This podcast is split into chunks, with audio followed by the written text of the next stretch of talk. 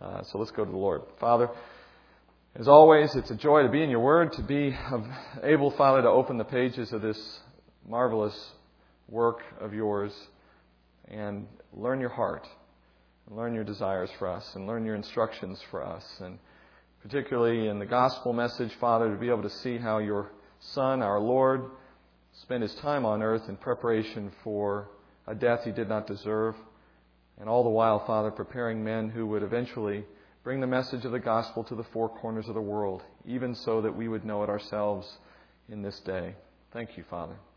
Let us, as we open the word today, Father, with the power of the Holy Spirit, let us be prepared for what you bring to us.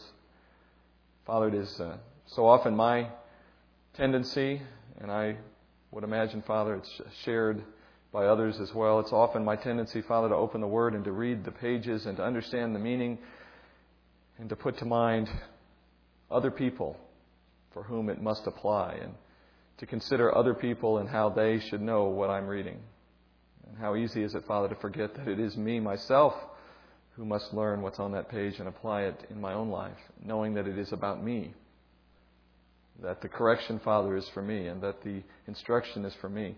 I pray, Lord, that for each of us as we open the Word today, that would be our heart's intent to see what is there for us, to know that you have placed it there and revealed it to us specifically so that we might make good use of it.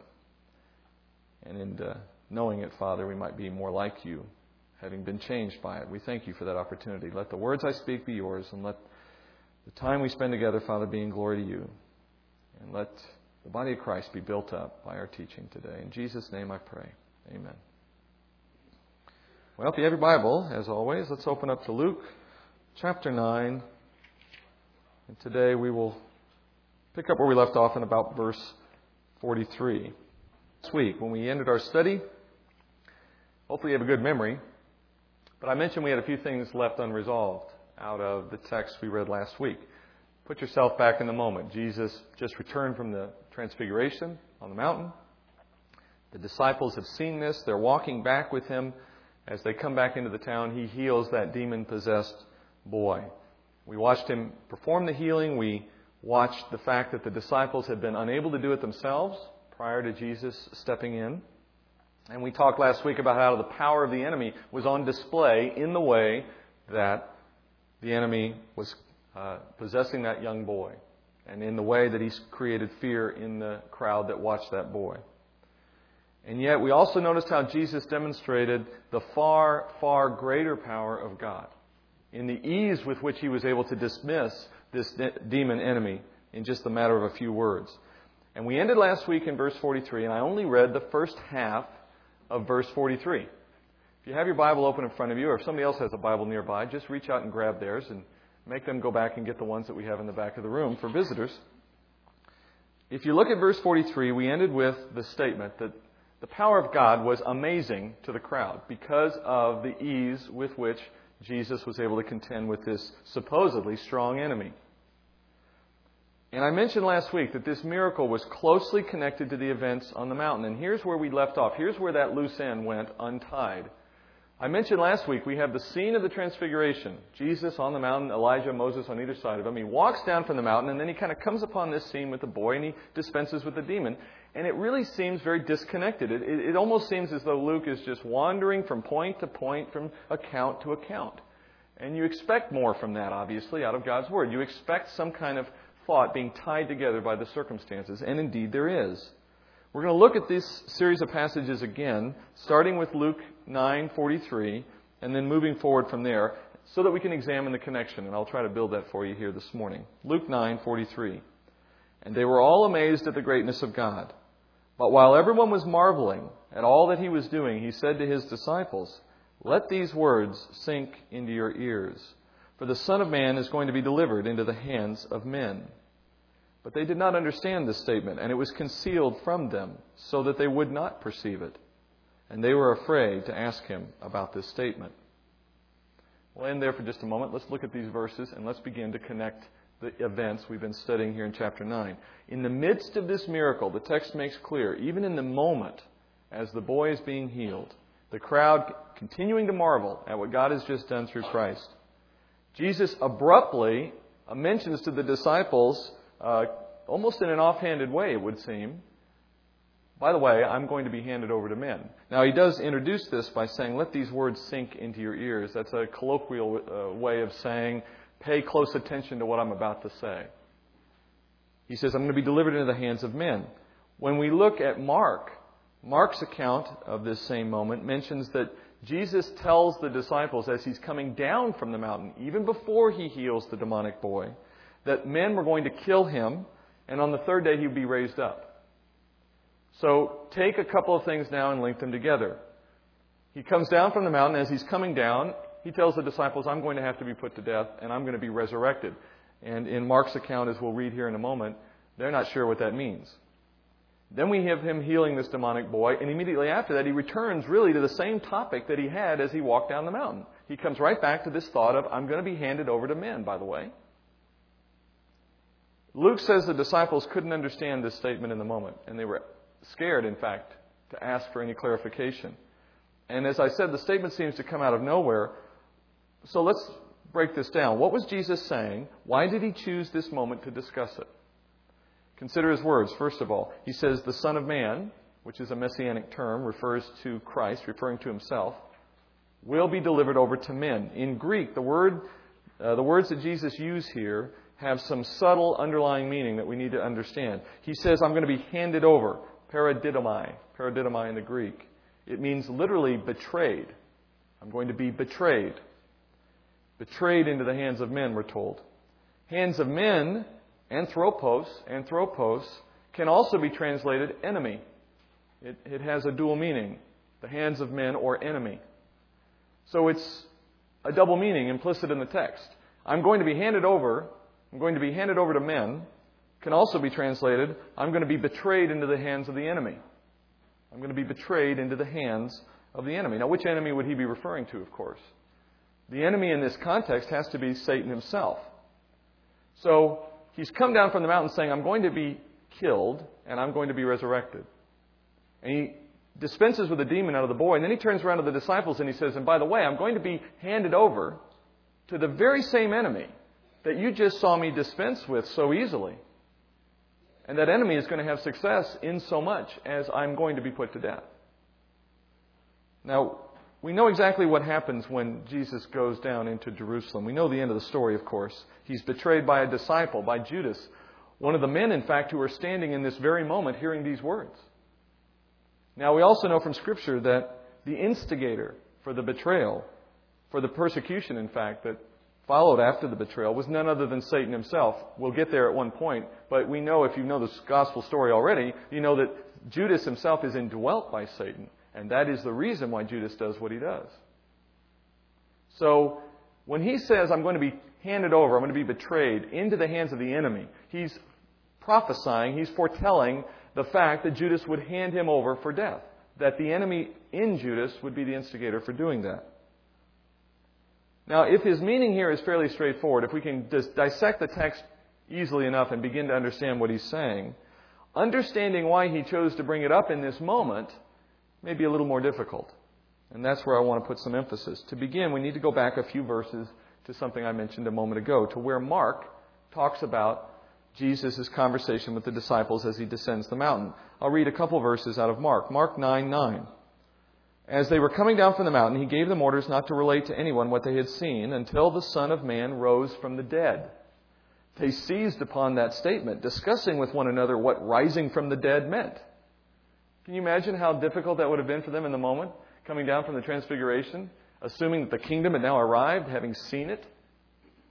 And Jesus says, Now, don't tell anybody about this until after I've risen from the dead. What? What does, he, what does he mean by that? And they seize on it, we're told. They discuss it. What does he mean by that phrase? It seems so odd. And naturally, they're, dis- they're startled. Naturally, they're bothered by it. But it's clear, Jesus is already beginning to plant some seeds with the disciples about the fact that he's going to die in Jerusalem when he reaches Jerusalem. And here's the dilemma for Christ, and here's the challenge for the disciples.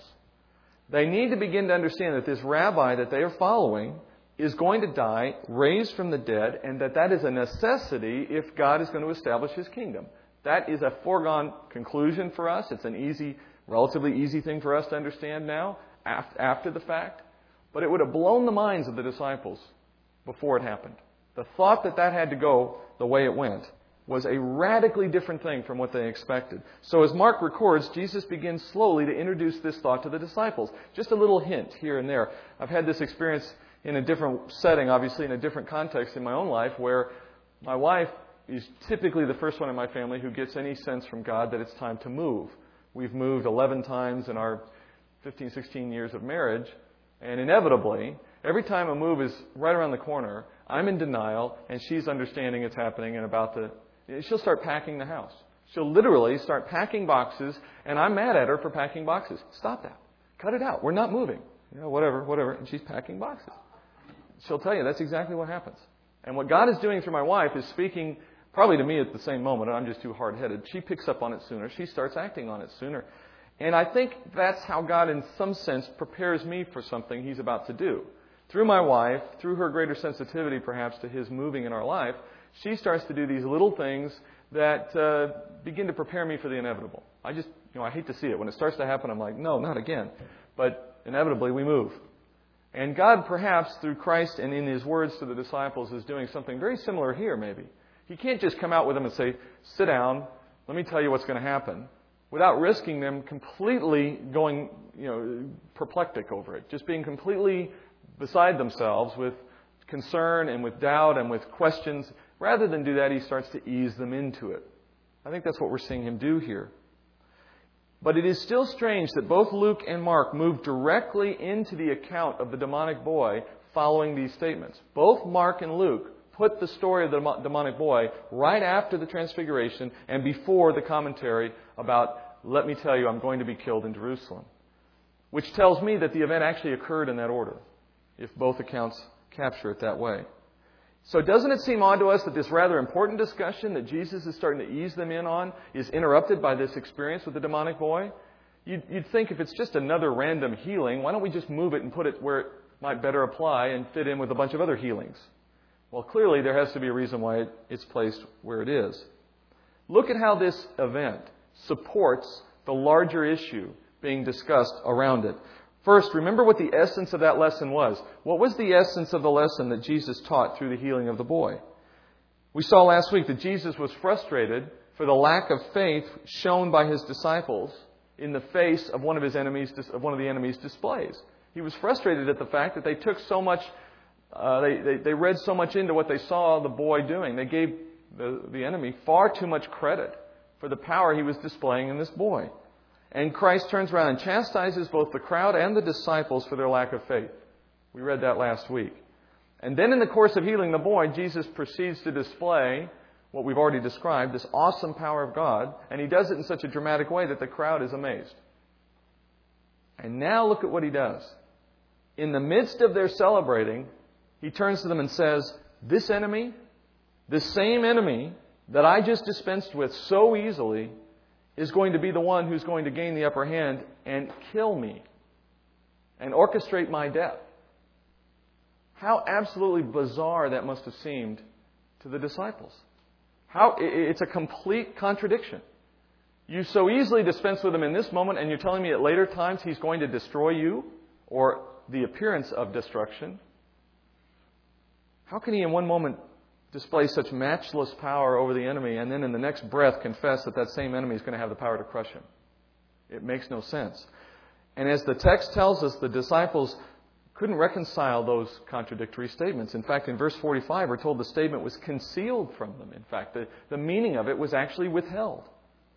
God, by withholding the insight and the understanding given through the Holy Spirit. By withholding that, he intentionally left them in a state of confusion in the moment. Now, this, this gets even more problematic for us, perhaps, because now we have this question in our mind that said, why would God go to the effort to tell the disciples something that he wasn't willing to let them understand? It seems purposeless, right? Why tell somebody something and then purposely prevent them from understanding your words? Well, the answer is Jesus is planting seeds here for another day a day when the disciples will desperately need this understanding far more than they need it now. In fact, if it were possible for them to fully grasp the truth in this moment, I think it would actually work against Jesus' purpose. If he were to allow them to fully appreciate the meaning of what he just said, it's likely that they might have been prompted to try to stop those very events, to intervene, like Peter did earlier when he's uh, in the Gospels. If you've read when Peter says to the Lord, "Far be it, Lord, that you would die," and he says, "Get behind me, Satan," as we've studied. The point being that Jesus wants them to know that it was always the plan that the enemy would be given the opportunity to destroy Christ because that fit into God's larger plan. And they needed to understand that at a time in the future, but to know it now was actually not consistent with God's purpose. One day, though, that understanding, as it alluded them here, will be made known to them by the Holy Spirit. And on that day, it's going to be important. Because there's going to be a day when they see their Lord crucified, put to death by the efforts of the enemy, and they're going to wonder and they're going to doubt and they're going to question whether he was who he said he was. And they're going to question whether he really has the power to defeat this enemy that they thought could be defeated. And they're going to worry that God's power is not capable of overcoming the enemy's power. And in that doubt, they're going to forget or be tempted to forget everything they were taught. For example, what does Peter do immediately after the crucifixion? Do you know? He goes back to fishing, remember? he, he essentially walks away from three years of, of teaching under Christ and of ministry preparation. He says, Well, I guess that didn't work out. Nice while it lasted. Let's go back to fishing, James. It takes Christ reappearing to him after the resurrection and calling on him to throw his net over the board again, as he did when he first met Peter. And when he pulls in such a huge quantity of fish, he realizes this is Jesus again. And he jumps off the boat and swims back to shore to be with him. You know the story, I hope. That's what Jesus had to begin to prepare them for, even now, with little seeds of understanding, so that when the doubt came at the end, he would be able to pull them back from that doubt and remind them of the fact that, look, I dispensed with the enemy easily enough. But there was a reason in me allowing the enemy to have some control for the time so that he would actually be doing God's bidding in putting me to death, though he didn't realize that's what he was doing. That's part of what Christ is doing, even as he teaches here. At the end of Luke's gospel, if we were to jump all the way to chapter 24, Christ appears to the disciples and tries to prove to them that he is risen from the dead. Listen to these parting words. We'll obviously be going well ahead of where we are today, but just listen to a few verses out of chapter 24 in Luke. Luke 24, 44. Now he said to them, These are my words which I spoke to you while I was still with you, that all things which are written about me in the law of Moses and the prophets and the Psalms must be fulfilled. Then he opened their minds to understand the Scriptures. And he said to them, Thus it is written that the Christ would suffer and rise again from the dead the third day, and that repentance for forgiveness of sins would be proclaimed in his name to all the nations, beginning from Jerusalem. You see, it wasn't even until after the resurrection, at the very end of this gospel, that Jesus shows up and then opens their minds and says, Now let me explain to you how all of this fits together and how it was all meant to be. And then they understood it. So he's planting seeds now, knowing they won't understand it, so that he can draw upon it later. Isn't it amazing how God can use His Word in so many marvelous ways to plant seeds now, even as you get some level of understanding? But later on, the full understanding comes to bear when He's ready for it, when, it's, when you're ready for it. But for now, the meaning is hidden, and the disciples move on to a new thought. Look at Luke 9, verse 46. An argument started among them as to which of them might be the greatest. But Jesus, knowing what they were thinking in their heart, took a child and stood him by his side and said to him, Whoever receives this child in my name receives me, and whoever receives me receives him who sent me. For the one who is least among all of you, this is the one who is great. Now, as the text presents it here, this discussion, like the previous one, seems to kind of come up in the midst of, of what we've already read, right? It, it's it's as, as if we have this interruption in the flow of thought from what's being taught in Luke 9. But as usual, if you do a careful comparison between the Gospels, you get the, the additional understanding you need to piece it together. Mark 9.33 in this case says this, They came to Capernaum, and when he was in the house, he began to question them. What were you discussing on the way? But they kept silent, for on the way they had discussed with one another which of them was the greatest. So what Mark gives us here in this additional detail is the fact that this discussion actually came up at a later point. So it's not as though they're in this moment in the midst of the boy being healed and the transfiguration just having happened, and all of a sudden the disciples launch into a discussion of who's the greatest. That would have been quite awkward, and that's not how it transpired, more than likely. It was a later conversation as they moved out of that uh, place and went back to Capernaum. Now, it's interesting, though, that Luke has chosen to place it here, though. Wouldn't you agree? I mean, if it did happen the way Mark presented it, you still have the question of why did Luke place it here in this account? Why at this moment? In fact, as I read the Gospels, there seems to be two separate times in which the disciples engaged in a discussion of who is the greatest. This time and a previous time. We have this discussion, and then in chapter 22 of Luke, it comes up again in the midst of the Last Supper. At the Last Supper, the disciples have exactly the same argument a second time. Apparently, they were hungry for status and authority, and they must have sensed that this thought was at least immodest and probably disrespectful to the teacher, which is why when he asked them about it on the road, none of them would answer him. They must have recognized it was probably not smart. Kids do this, right? You ask them about something they know they did wrong, they just clam up. And that's basically what they've done here. As Mark explains it, they were even a little embarrassed. Now, as I said, there's two issues, two issues going on here in this questioning and in this discussion. There's two issues at play in the fact that the disciples are engaged in this conversation. One issue is in view here. The other issue becomes the central concern for the second account in Luke 22. It's uh, interesting, just as it happens, that the teaching I did in a, near Atlanta two weeks ago happened to be on these very verses, but out of Luke 22. So, if you'd like to understand what the second piece of understanding is connected with this teaching, I encourage you to get a copy of what I taught in Atlanta uh, out of Luke 22. But for now, we're only going to consider one here in these verses, and we're going to wait until we get to Luke 22 to look at the second issue. So if you want a, a preview, you can go get the teaching I did from two weeks ago. But for today, let's look at what we find just in these verses here. The disciples are arguing about who is going to get to lead. Now, that's the first thing to understand here. The word greatest here is not being used in the sense of who's going to be the best teacher, the most Christ like disciple. Okay, not, not best in the, in the greatest or the best sense of that word, but best in the sense of who is going to achieve the most. Who's going to have the greatest success, but in a kind of worldly sense? Who's going to look most successful is the, is the context here. More importantly, it's a context of a rabbi and his students. I want you to get a sense here of what the Jewish culture would have expected in that day. A rabbi like Jesus calls men to himself as students who learn under him for a period of time, and at the point where they're ready to move out from underneath that teaching, they follow in the steps of their teacher. So they become the rabbi for some group of students. And on it goes. That's the pattern of their culture. That's what these disciples are assuming they've signed up for. They're the, the hand-picked students of a rabbi. And when they start arguing about who's going to be the greatest, they want to know who's going to be the greatest rabbi from among the students collected under Jesus. Who is going to be the one who ends up selecting his own students and teaches them and does as Jesus does in the best way, with the greatest reputation? Part of the problem here for the disciples is not just the arrogance and the pride of this discussion, but the fact that it reveals a complete lack of appreciation for what Jesus is preparing them for. You see the problem? It's not just that they're being arrogant and prideful. It's that they've got a completely different perspective on what it is greatest means in this moment.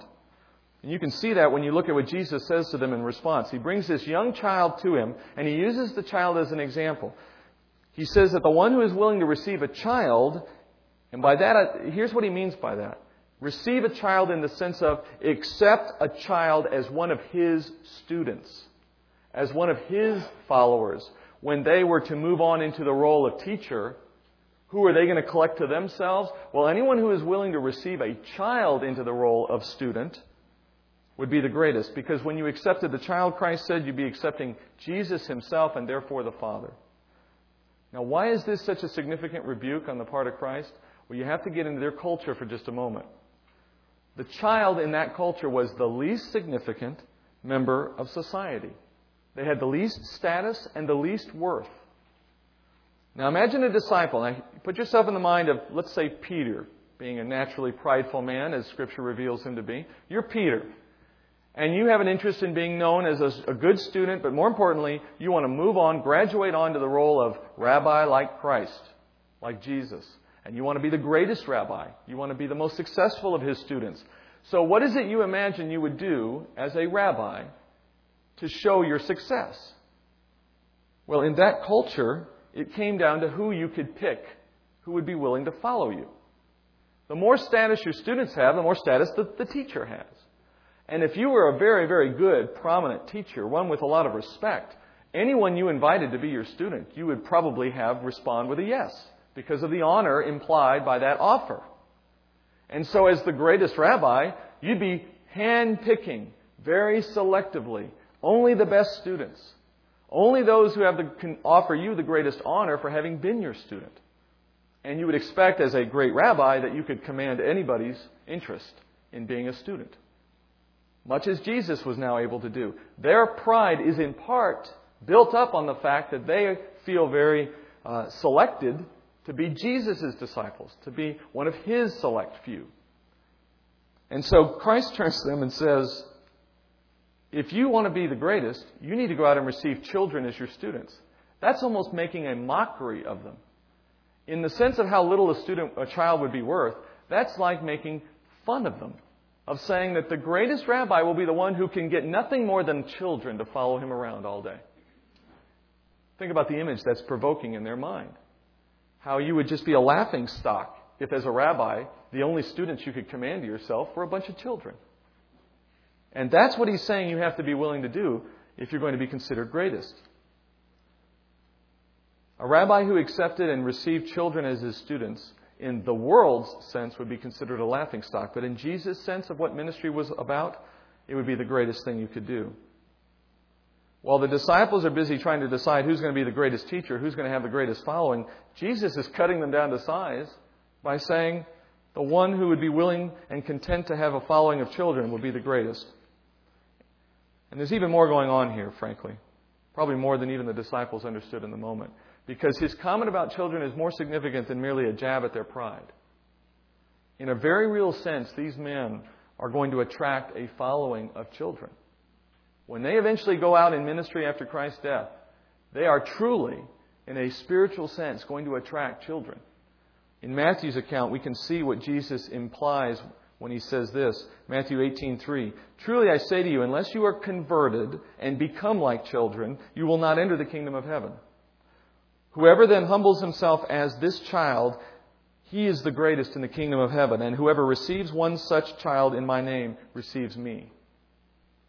What Matthew included in his account was the detail that the disciples were, in fact, going to attract children, men and women who were born again, like children, in a spiritual sense, made soft hearted, willing to confess their unworthiness before God, becoming humble, obedient, recognizing they have nothing of value to offer, just like a child. Value in terms of what God is looking for.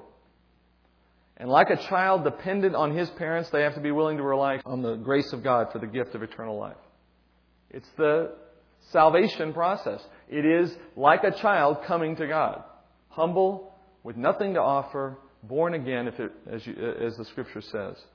That would be the mark of a faithful believer. And this, my friends, is a radical departure from what their culture said pious godliness looked like. What was piousness in their culture? What was godliness? It was pride. It was haughtiness. It was the Pharisee, the Sadducee, who could walk around and say, Look how much I've achieved in my holiness. Look how well I can keep the law. It was a complete opposite from what he just described faithful believers would look like. Humble, with nothing to offer, nothing of their own merit to fall back on. And he's working hard here to refashion the minds of the disciples about what it means to be a good follower. Good follower, when you become the leader, you're looking for the children, the lowest in society, those who have humbled themselves and have nothing to offer and no, and no misunderstanding about that in their own heart. And you have to be willing to collect and, and, and, and bring those kind of people along and base your ministry on those kind of people. If you're going to try to collect the proud, haughty, self made, self righteous men that that world knew so well and call them your students and believe you're building the kingdom with them, you have no idea what you're doing. It's a completely false view. The beginning of Jesus' final preparation for the disciples to become ambassadors of the gospel begins in chapter 10. Chapter 1 through 9, which we're now getting ready to finish, is the ministry of Jesus in the Galilee, as Luke tells it. From chapter 10 onward, things change dramatically in this gospel. From 10 onward, Christ is single focused. He withdraws his offer for the gospel to the nation of Israel. They have rejected him, and we'll see that in chapter 11. And from then on, he moves directly toward a one way road to Jerusalem and prepares the disciples as he moves toward Jerusalem for his death and for their ministry afterward. And so the, the fundamental shift that's about to occur in the gospel is being reflected even now in this little bit of foreboding as Christ begins to talk about his death and as he begins to talk about who they're going to collect after him and what it looks like. He's already spent three years with these men. He's on the verge, as I said, of withdrawing the offer of the kingdom to the Jewish nation, and he still has men who are thinking like the world about what it is to be in ministry. Let's look, for example, at the next series of verses as you get an insight here into some of the misthinking that is still driving the disciples. In Luke 9:49, John answered. John responded to Jesus' example about the children, and he said this Master, we saw someone casting out demons in your name. We tried to prevent him because he does not follow along with us. And Jesus said to him, Do not hinder him, for he who is not against you is for you. On the heels of what he had just said a moment ago about how they had to be prepared to be the least in the world rather than the best, to collect children to them, John's response to that is to complain that there's others already attempting to work in his name, but they're not one of the disciples. They're not one of these that Jesus has collected to him. Go back to what we said a moment ago about the, the mindset of a rabbi. Only those I call and select have the right to be considered one of my students. And we have men out there now claiming to do the work you want us to do, but they're not one of your disciples. We tried to stop them, couldn't do it. And Jesus tells them, basically, get over it. You know, forget about that, John. Get over it. They're on your team. You need to break this thinking that says that it's an exclusive club to be one of my followers. That you have to earn the privilege to kind of be accepted and received into this club. And only the best get picked or some nonsense like that. Those who are working toward the same goals are on your side. Don't oppose them. At first, I would argue that John's comment looks very selfish, even childish, and maybe even petty. But we need to remember the disciples are simply working from the understanding that's built up over years of living in that culture. Rabbis, as I said, they, they cultivate their own sects sometimes within the Jewish faith. They have their own following. It's a little club. And when someone claimed to be a disciple, but they hadn't been invited into that club, it was an offense against those who had been selected. Think of it like this You've won the Masters Golf Tournament in Augusta, Georgia. And if you know anything about golf, you get to wear the green jacket. You get to be a permanent member of that exclusive, private, members only club in Augusta, Georgia. You have a lifetime membership after you win the Masters. You have your own name on a locker in that very exclusive club. And one day you see somebody make their own green jacket. And they put it on, and they walk out onto the course, and they try to play golf on your exclusive club with the jacket they made for themselves. What would you think? You know, if you think like the world, you'd be incensed. You'd demand that that person be removed from your club, that they have that jacket destroyed, that they are impersonating a Masters champion. That's, that's heresy for a Masters champion. And that's exactly what John is doing here. Essentially, he's complaining that they had had the high privilege of being selected by Jesus to be one of his followers, and here's this nobody out there pretending to be a follower of Jesus, trying to act as if he's already been invited into the club, and he never earned it. And the disciples have got to come to an understanding sooner or later that this isn't an exclusive club. This isn't something that you only get in uh, because of your merit. It's a club of misfits. And God is the one who determines membership. Look at what Jesus says in the next chapter as I end today, chapter 10 of Luke, verse 21, if you flip a page or two. At that very time, he rejoiced greatly in the Holy Spirit and said, I praise you, O Father, Lord of heaven and earth, that you have hidden these things from the wise and intelligent and have revealed them to infants. Yes, Father, for this way was well pleasing in your sight. The kingdom is going to be populated by those who are not honored, who are not esteemed, generally speaking, who are not worthy by the world's standards. It's not going to be populated, we're told by Paul, by those who are wise and mighty, the ones the world honors.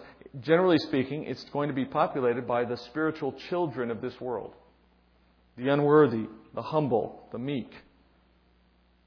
And the disciples are just beginning, if at all, to understand that here about what it's going to take to build the kingdom. And Jesus is teaching the apostles to see all those who work for the same goal as already having been made a part of the family, the family of God, by the power of the Holy Spirit. In other words, they don't need to approve them. God approved them. He appointed them. They just have to recognize who they are and work with them. We all come into the family of God by God's grace, by His mercy. And when God has touched our lives with the Holy Spirit and brought us into the family of God, and we see that evident in somebody else's life, we receive them as a brother or a sister in the Lord. We don't demand that they pass some test. Ultimately, time will tell their heart. And that's the discernment that brothers and sisters bring to one another over time.